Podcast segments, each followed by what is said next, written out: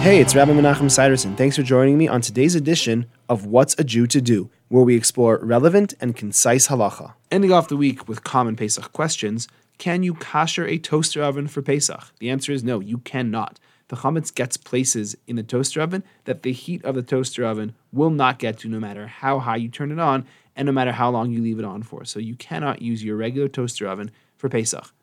Can you use a dishwasher for Pesach? So it's probably pretty impossible to kasher a dishwasher for Pesach, and one should not attempt to do so.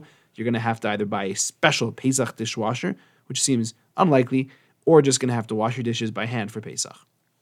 What do you need to do for your fridge and your freezer?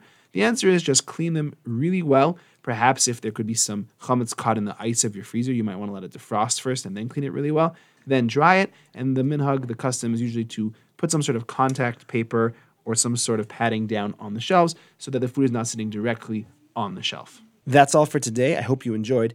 If you have any questions or for further discussion, please give me a call. I'd love to hear from you. 303 386 2704. Have a great day.